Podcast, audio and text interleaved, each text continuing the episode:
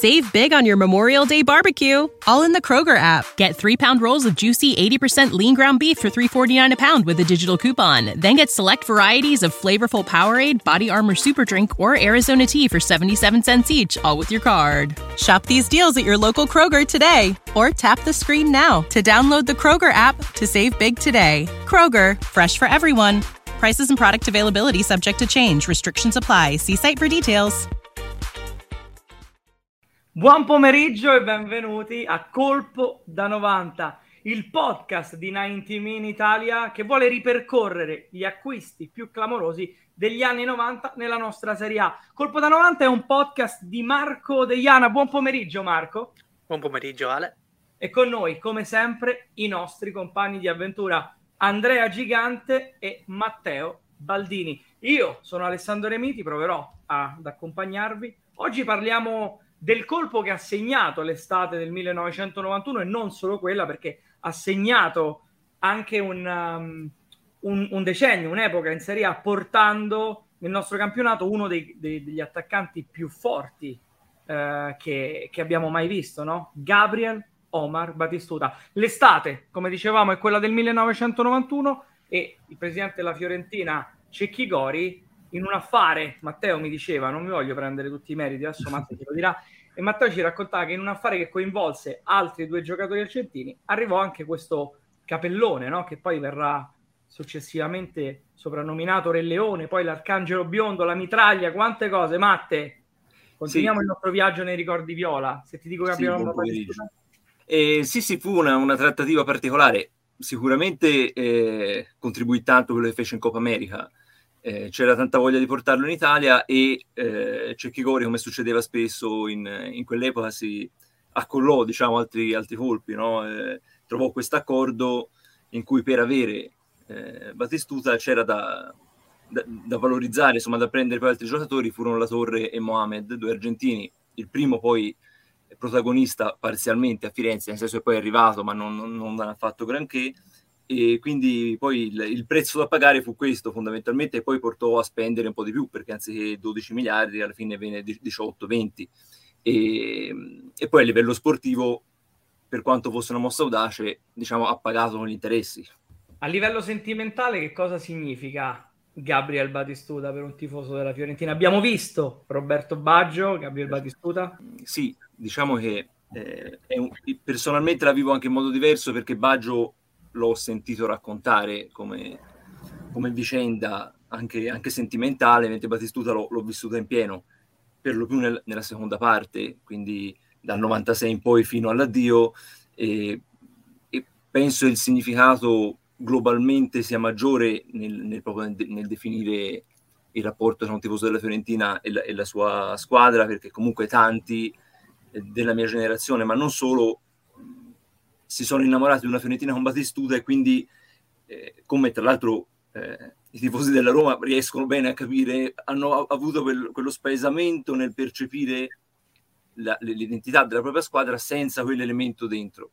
Ovviamente nel caso della Roma, che dicevo, è, e nel caso di Totti è stato amplificato perché lì c'era un, un legame ancora più profondo di, di, di, di, identificazione, però sì, c'è stato comunque questo spaesamento nel momento dell'addio e poi nel, nel, è un fenomeno nella sua crescita ha accompagnato anche la crescita del club, quindi eh, anche per quello poi c'è stato questo effetto dirompente con l'addio, nel senso che eh, hai, hai, visto andare via un qualcuno che ti aveva portato a una dimensione che per tanti ancora non era eh, possibile, verosimile.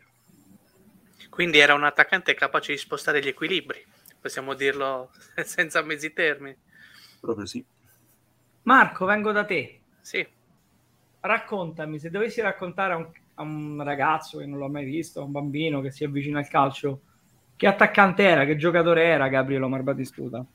Era il numero 9 mm, per eccellenza, uso troppo spesso, spesso forse per eccellenza, però per Batistuta forse lo si può dire tranquillamente, mm, perché non era, cioè non aspettiamoci, cioè nel senso, non era tecnicamente fantastico, però aveva la capacità di saper segnare in ogni modo, di testa, di destro, di sinistro, di potenza, di punizione, di calcio di rigore, eh, poteva andare, arrivava sui palloni alti, ma era anche capace di andare in profondità, quindi sfruttare la, la sua velocità che non era enorme, però sapeva ehm, anticipare la giocata e quindi essere più veloce del difensore.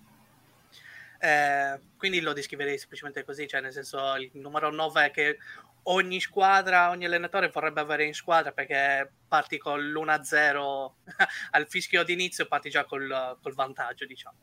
Andre, eccolo, la nostra giovane leva. A te che prima, no, mentre eravamo nel backstage, ci ha detto di aver scritto di Batistuta quando era al Boca Juniors, che hai ripercorso anche la sua carriera in Argentina. Cosa è arrivato di Batistuta?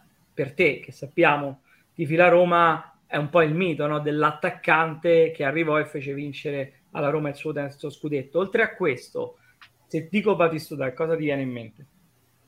Allora, prima di tutto, ciao a tutti.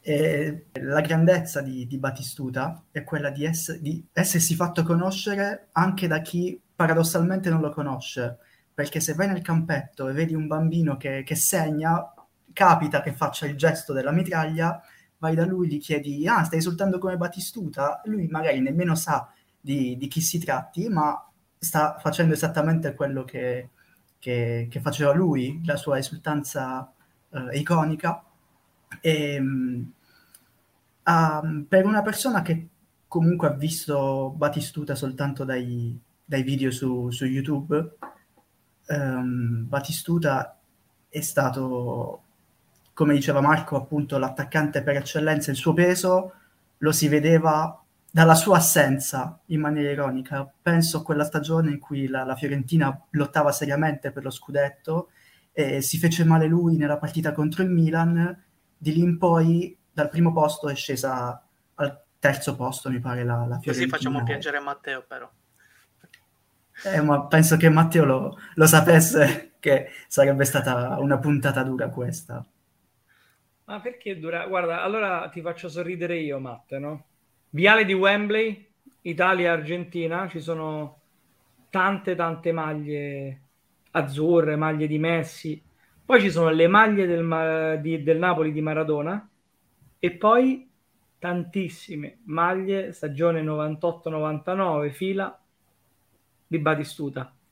E la cosa, la cosa più incredibile, la cosa che mi, che, che mi ha fatto riflettere, alcune erano senza numero, però non è per niente, era una Fiorentina con grandissimi giocatori, però quella maglia, se tu la vedi da davanti, anche se dietro non c'è scritto niente, per te c'è scritto Batistuta non so se, se, se rendo l'idea, no? Abbiamo parlato di Baggio, eh, forse poche maglie del genere, no? Forse le maglie della Roma fino a quelle del 2017, 2016-2017, lì immagino il tuo immaginario c'era scritto Totti ed è una cosa che è un legame forte, no? Perché comunque se tu ti immagini la maglia della Roma, nonostante Batistuta poi farà un altro grande trasferimento alla fine del decennio e andrà a giocare nella Roma, se tu ti, ma- ti, immagini la maglia dello scudetto della Roma, non te la immagini con Batistuta dietro, quella è la maglia di Totti fondamentalmente, no? Nonostante Batistuta sia stato uno degli artefici protagonisti. Questo secondo me significa Batistuta. E a te volevo chiedere, nella percezione del mercato della Fiorentina, no? Come ha cambiato tutto l'affare Batistuta? Tu hai detto è cambiato addirittura la dimensione del club. Sì. Poi no, mi sì, scusate. No, mi ricollego un po' a quello che dicevi ora cioè associare una maglia a, a, un, a, un, a un, viso, a un numero, eh, significa che comunque l'impronta che è stata lasciata fai fatica poi a toglierla e eh, riflettendo sulle mh, conseguenze a livello di mercato, cioè sulla percezione del mercato, penso a tutta l'epoca post Batistuta in cui qualunque attaccante venisse accostato alla Fiorentina eh, automaticamente veniva eh, ipotizzato, veniva visto come il nuovo, cioè eh, e anche lì si torna al paragone con Roma, ovvero questa necessità quasi fisiologica di avere quella figura dentro la squadra perché non sei abituato a vedere quella maglia senza quel giocatore lì e che poi eh, oltre ad aver avuto la capacità poi a, a suon di gol di portarti a un certo livello ci ha avuto anche la possibilità di diventare iconico per tante cose perché pensi alla corsa alla bandierina pensi a Irina Te Amo pensi eh, alla mitraglia eh, allo zittire il Camp Nou, cioè sono tanti gesti eh, di un giocatore di una realtà eh, me- media al, al di là de, dell'affetto, al di là della, del, della mia partecipazione personale, però è, è, stata portata su un piano diverso anche a livello mediatico, anche a livello di, di impatto, ve lo dicevi prima te, di Wembley, no? Eh, ripensando appunto anche al gol eh, segnato all'Arsenal in Champions, quelli sono momenti che sono rimasti eh, attaccati a livelli altissimi e, e, lì appunto hai visto come eh, ti, ti ci abbia poi trasportato lui al di là poi del, del, livello della squadra, anche dei tecnici importanti che ci sono stati a Firenze in quel momento, però il, il peso specifico secondo me è inarrivabile da quel punto di vista. Sì, assolutamente, secondo me è la forza di un calciatore che riesce da solo a proiettare un'intera società, un'intera città in una dimensione. Grazie, grazie ai suoi gol, insomma, tu hai detto, hai citato due momenti secondo me importantissimi, no? il, il gol al Camp Nou e, e, poi insomma il gol contro l'Arsenal a Wembley se possibile ancora più bello, ancora più difficile, ancora incredibile, che poi era il frutto della potenza. Non è che, che fosse eccelso, no? che stilisticamente tiene in mente Batistuta se pensavi all'eleganza, però sapevi che allo stesso tempo poteva qualsiasi cosa. Esattamente. E questo era qualcosa di, di, di fantastico. C'è Matteo un ricordo tuo personale legato a Batistuta? Se dovessi scegliere un ricordo, so che è difficile per te, ma se ne dovessi scegliere uno. Allora, dovendo scegliere un ricordo, penso, eh, che è una forma di masochismo probabilmente, eh, all'ultima partita in casa col Venezia, cioè l'ultima partita in assoluto, dove eh, era chiamato contemporaneamente a dire addio a uno stadio, a una maglia, a battere il record di gol in assoluto con quella maglia e anche quelle sono imprese un po' da supereroe, no? Perché dice, eh, lì davi quasi per scontato che poi ce l'avrebbe fatta, nel senso che, che sarebbe stata la chiusura. Quindi è uno di quei momenti, penso in particolare all'ultimo gol quando ha segnato il 3-0 e, e si è buttato, diciamo, dentro la rete proprio, no?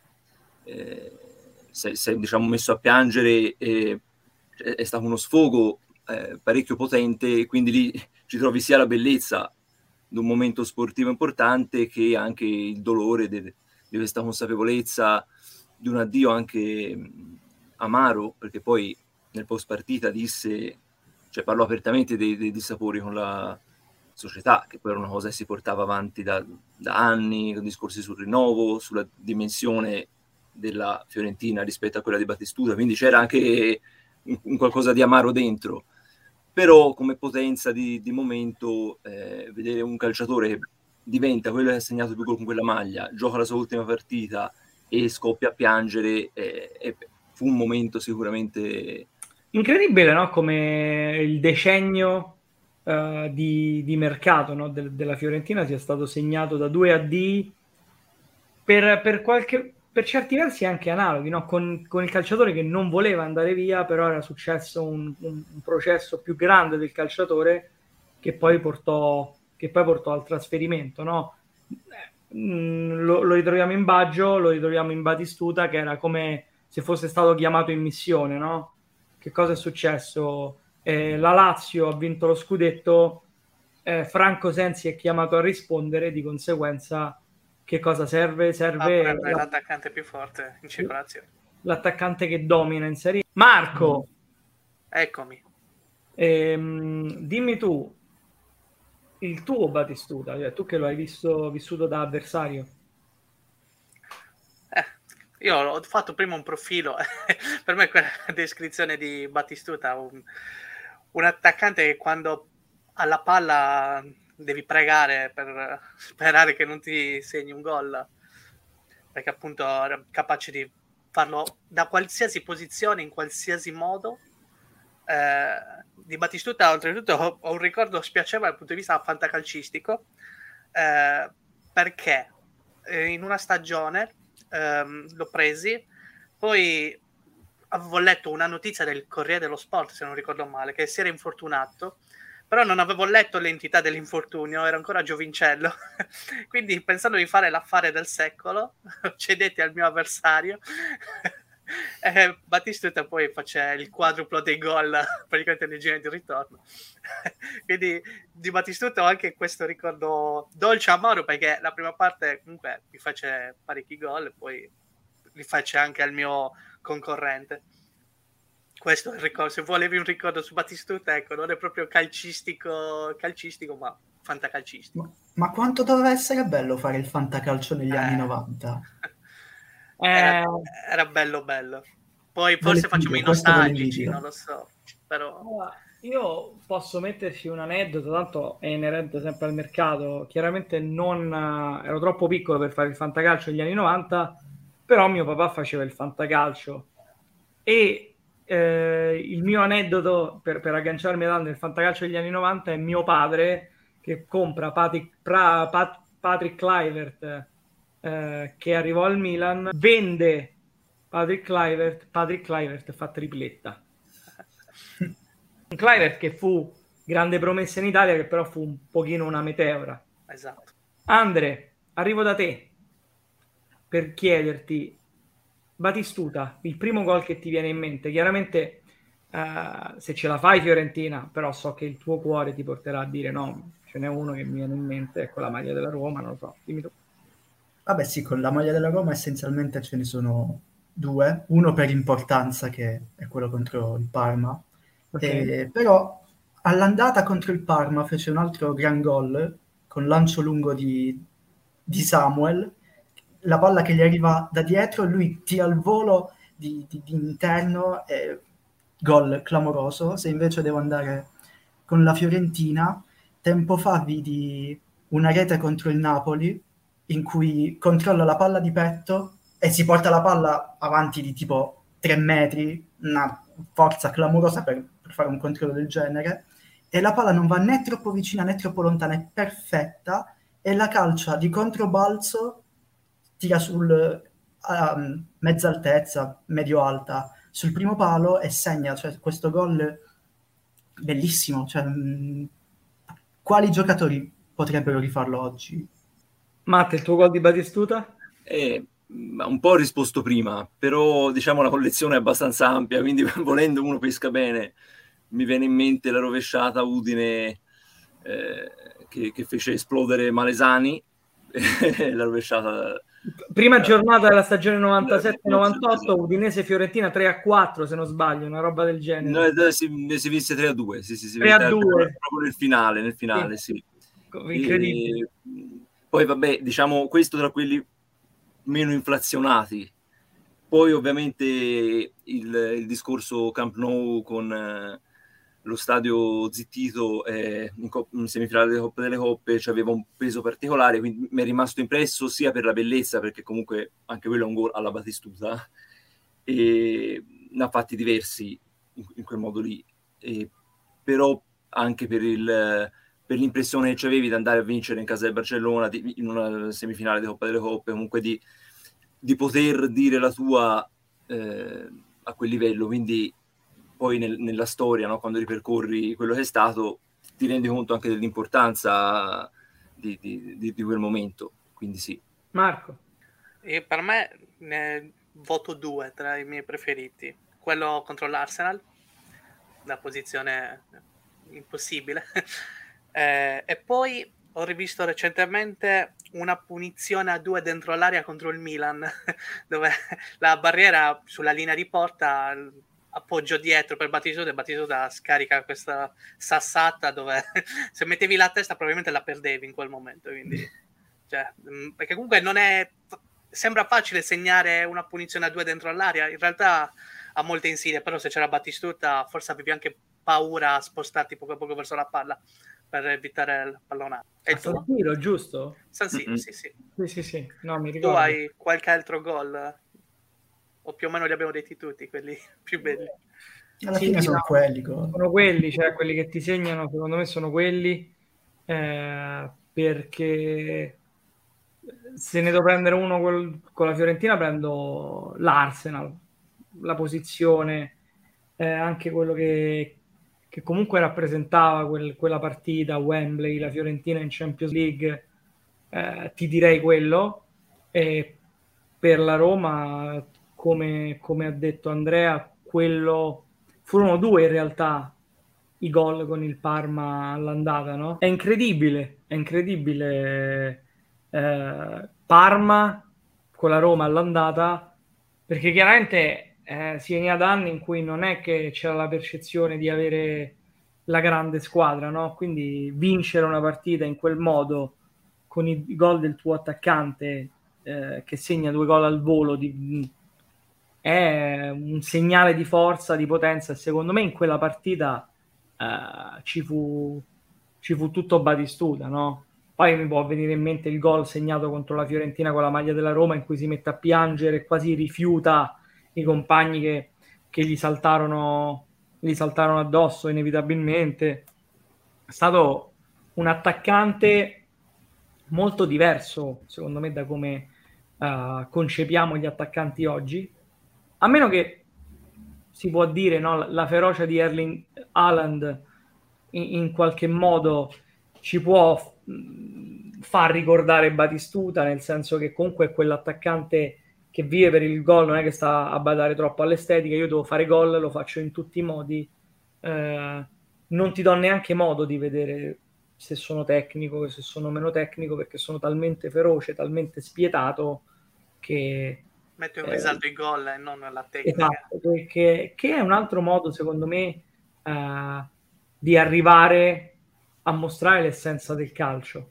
Secondo me rispetto a Haaland ho capito la, la, radice del paragone, nel senso volendo individuare adesso, non nella modernità, un, un po' una qualche traccia di quella ferocia, di quella di essere implacabile, sicuramente sì.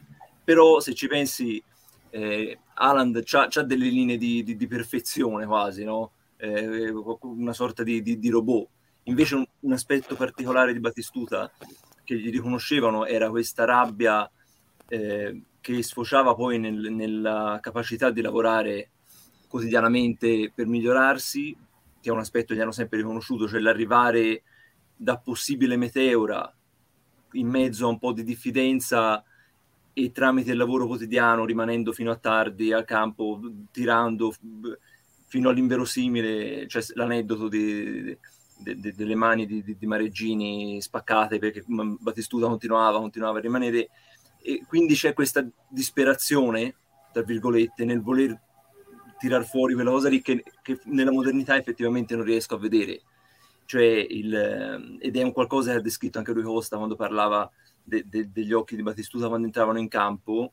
Eh, lui Costa ha sottolineato questo aspetto qui, cioè che bastava guardarlo per essere trascinati da, da, da quel eh, vor- ciclone, più che vortice, da quel ciclone lì, nel senso che la differenza poi la faceva anche quello e, e le difficoltà secondo me hanno fatto sì che eh, si creasse questa cosa, il fatto di aver iniziato tardi a giocare a calcio, di aver iniziato col basket, per poi essere passato altro, il mh, dover sempre dimostrare qualcosa, il eh, arrivare a Firenze e non trovarsi bene inizialmente, perché comunque all'inizio non, non fu facile spostarsi all'Argentina. E, e in, in, questa potenza che tirava fuori in campo, secondo me c'era tanto di, di, di questo, di questo lato umano se doveste fare una classifica degli attaccanti di Serie A anni 90, chi entrerebbe nella vostra classifica? Faccio un rapido giro, parto da Marco, Andrea Matte. Guarda, mi vengono in mente Ronaldo, uh, Sheva, Battistuta. Probabilmente Battistuta top 3, top 5 al massimo. Cioè. Però forse in cioè, per me forse Ronaldo, in questo momento mi è preso la sprovvista, quindi direi eh, Ronaldo, Sheva, Battistuta ma io voglio prendere sicuramente adesso mi verranno in mente altri mille nomi, però in questo momento Ronaldo, Sciava e Battistuta. Io voglio prendervi alla sprovvista perché alla sprovvista la vostra mente vi... In Serie A parliamo? Sì, sì certo. Okay. No, no, non allora. vi dà modo di... va distinto. Ok, Ronaldo, Sciava, Battistuta. Andre, tu, con i tuoi ricordi, con il tuo YouTube. Ronaldo non si può non mettere, penso. E Andrea Combaggio, anche se non è proprio punta punta. Io ti dico proprio come... centravanti. Eh. Ah, centravanti. Che anche Sheva, eh. volendo, non lo è, però lo è. Cioè, diciamo, sì, però lo è, dai. Possiamo metterlo. Diciamo. E a questo punto allora sì, Batistuta, E per il terzo mi riservo di aspettare perché ci devo pensare, ho paura di lasciare qualcuno vabbè, fuori. Vabbè, ma tu sei un giovanotto, a te, a te, te, lo, te lo consento. Matte? Sì, io faccio un po' di un po' strano, nel senso che Ronaldo può essere l'unico che provando a strapparmi di dosso la, la, la poca obiettività eh, riesco a collocare sopra. Nel senso, cioè, non, non faccio fatica fisicamente a, a, a mettere Ronaldo e poi a mettere Batistuta diciamo però sotto il secondo posto vedo tipo un, uno spazio molto molto ampio, poi ci metto Sceva, però, eh, però ecco, eh, su Sceva il, la soggettività non riesco a accantonarla, su Ronaldo sì, quindi Ronaldo riesco, riesco, a metterlo sopra, eh, però ecco, d- o, diciamo li metto appaiati insieme perché rappresentano un prototipo di centravanti così diverso che magari... È venuto anche un altro nome in realtà da inserire Bobo Vieri. sì, anch'io. Però ecco, come, secondo me come grandezza, ma lì anche al di là del discorso soggettivo, se uno traccia un profilo della Serie A di quegli anni, anche fuori dal contesto italiano, secondo me entità come Ronaldo e come Battistuta eh, ci hanno avuto un... ma forse anche per il momento, forse ecco, pensando a Battistuta rispetto a Sheva, la grandezza è stata quella anche di, di attraversarli tutti gli anni 90. Quindi probabilmente anche per quello eh, te lo colloco prima. Non per, i, per, un discorso solo di valore assoluto, ma perché mi rappresenta proprio gli anni 90. Invece Sceva lo vedo anche più proiettato oltre, quindi forse anche per quello. Io sono d'accordo con la top 3, con il podio di Matte. Ronaldo, Batistuta, Shevchenko, eh, che si può mettere? Cioè, secondo me Vieri è molto vicino a Shevchenko. Poi, poi c'è un Crespo tra Parma e Lazio. Sì, è una serie diversa, c'è George Weah. Weah. Insomma, ci ha regalato tante cose. Dai, e allora raccontatemi, no? prima di salutarci, di darci appuntamento alla prossima puntata, nel mercato di oggi, quanti soldi bisognerebbe pagare eh, per Gabriele Omar Batistuta, Gabriele Omar Batistuta che eh, arrivò in, una, in un affare che coinvolgeva più giocatori e poi partì per 70 miliardi, quindi già all'epoca una cifra importantissima. Marco. Beh, come per budget, diciamo non meno di 100 milioni, diciamo così, perché oddio, quest'anno Alland è stato pagato una sessantina di milioni, se non ricordo male, sì. però c'è, una clausola di mezzo. Esattamente. Sì, senza la clausola probabilmente sarebbe partito per non meno di 120-130 milioni, quindi diciamo che il mercato odierno probabilmente è quella cifra, intorno ai 120 milioni. Andre.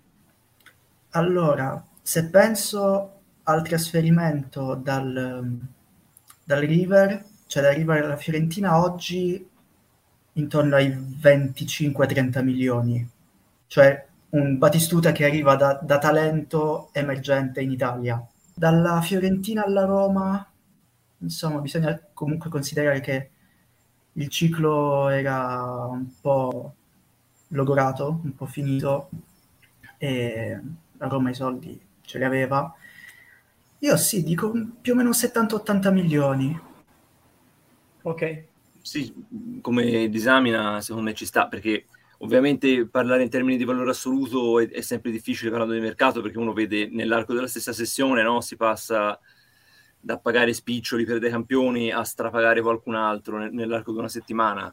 C'è qualcosa di quasi fantacalcistico no? nelle, nelle, nelle trattative, però come disamina che faceva Ander, probabilmente pensando al momento in cui è arrivato a Firenze, al momento in cui è andato via, possono essere delle valutazioni, anche se un po' come nel discor- discorso di Baggio, anche lui eh, battagliava parecchio quando si tra- non per un fatto tecnico, cioè non per un fatto di rapporti con gli allenatori, ma per un fatto di, di ingaggio, per un fatto di ingaggio e per un fatto di riconoscimento del proprio peso.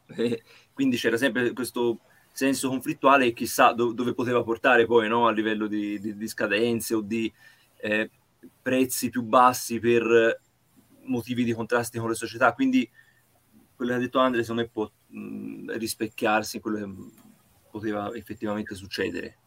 Sì, secondo me l'analisi, l'analisi che ha fatto Andre mi piace, nel senso mi è piaciuto anche il fare la dinamica, la, la, l'analisi della dinamica di quando arrivò e arrivò dal River, dal, dal Boca e, e, quando è partito e comunque era già avanti con l'età. Chiaramente eh, in un contesto di calcio come quello di oggi sarebbe stato difficile vederlo per nove anni no? nella stessa piazza a Firenze perché chiaramente è un calcio diverso, quindi dopo due stagioni eh, probabilmente agenti e varie cose insomma tornerebbero, eh, tornerebbero a bussare, a chiedere aumenti, insomma, però eh, quello fa parte insomma de, de, del tempo che dei tempi che cambiano.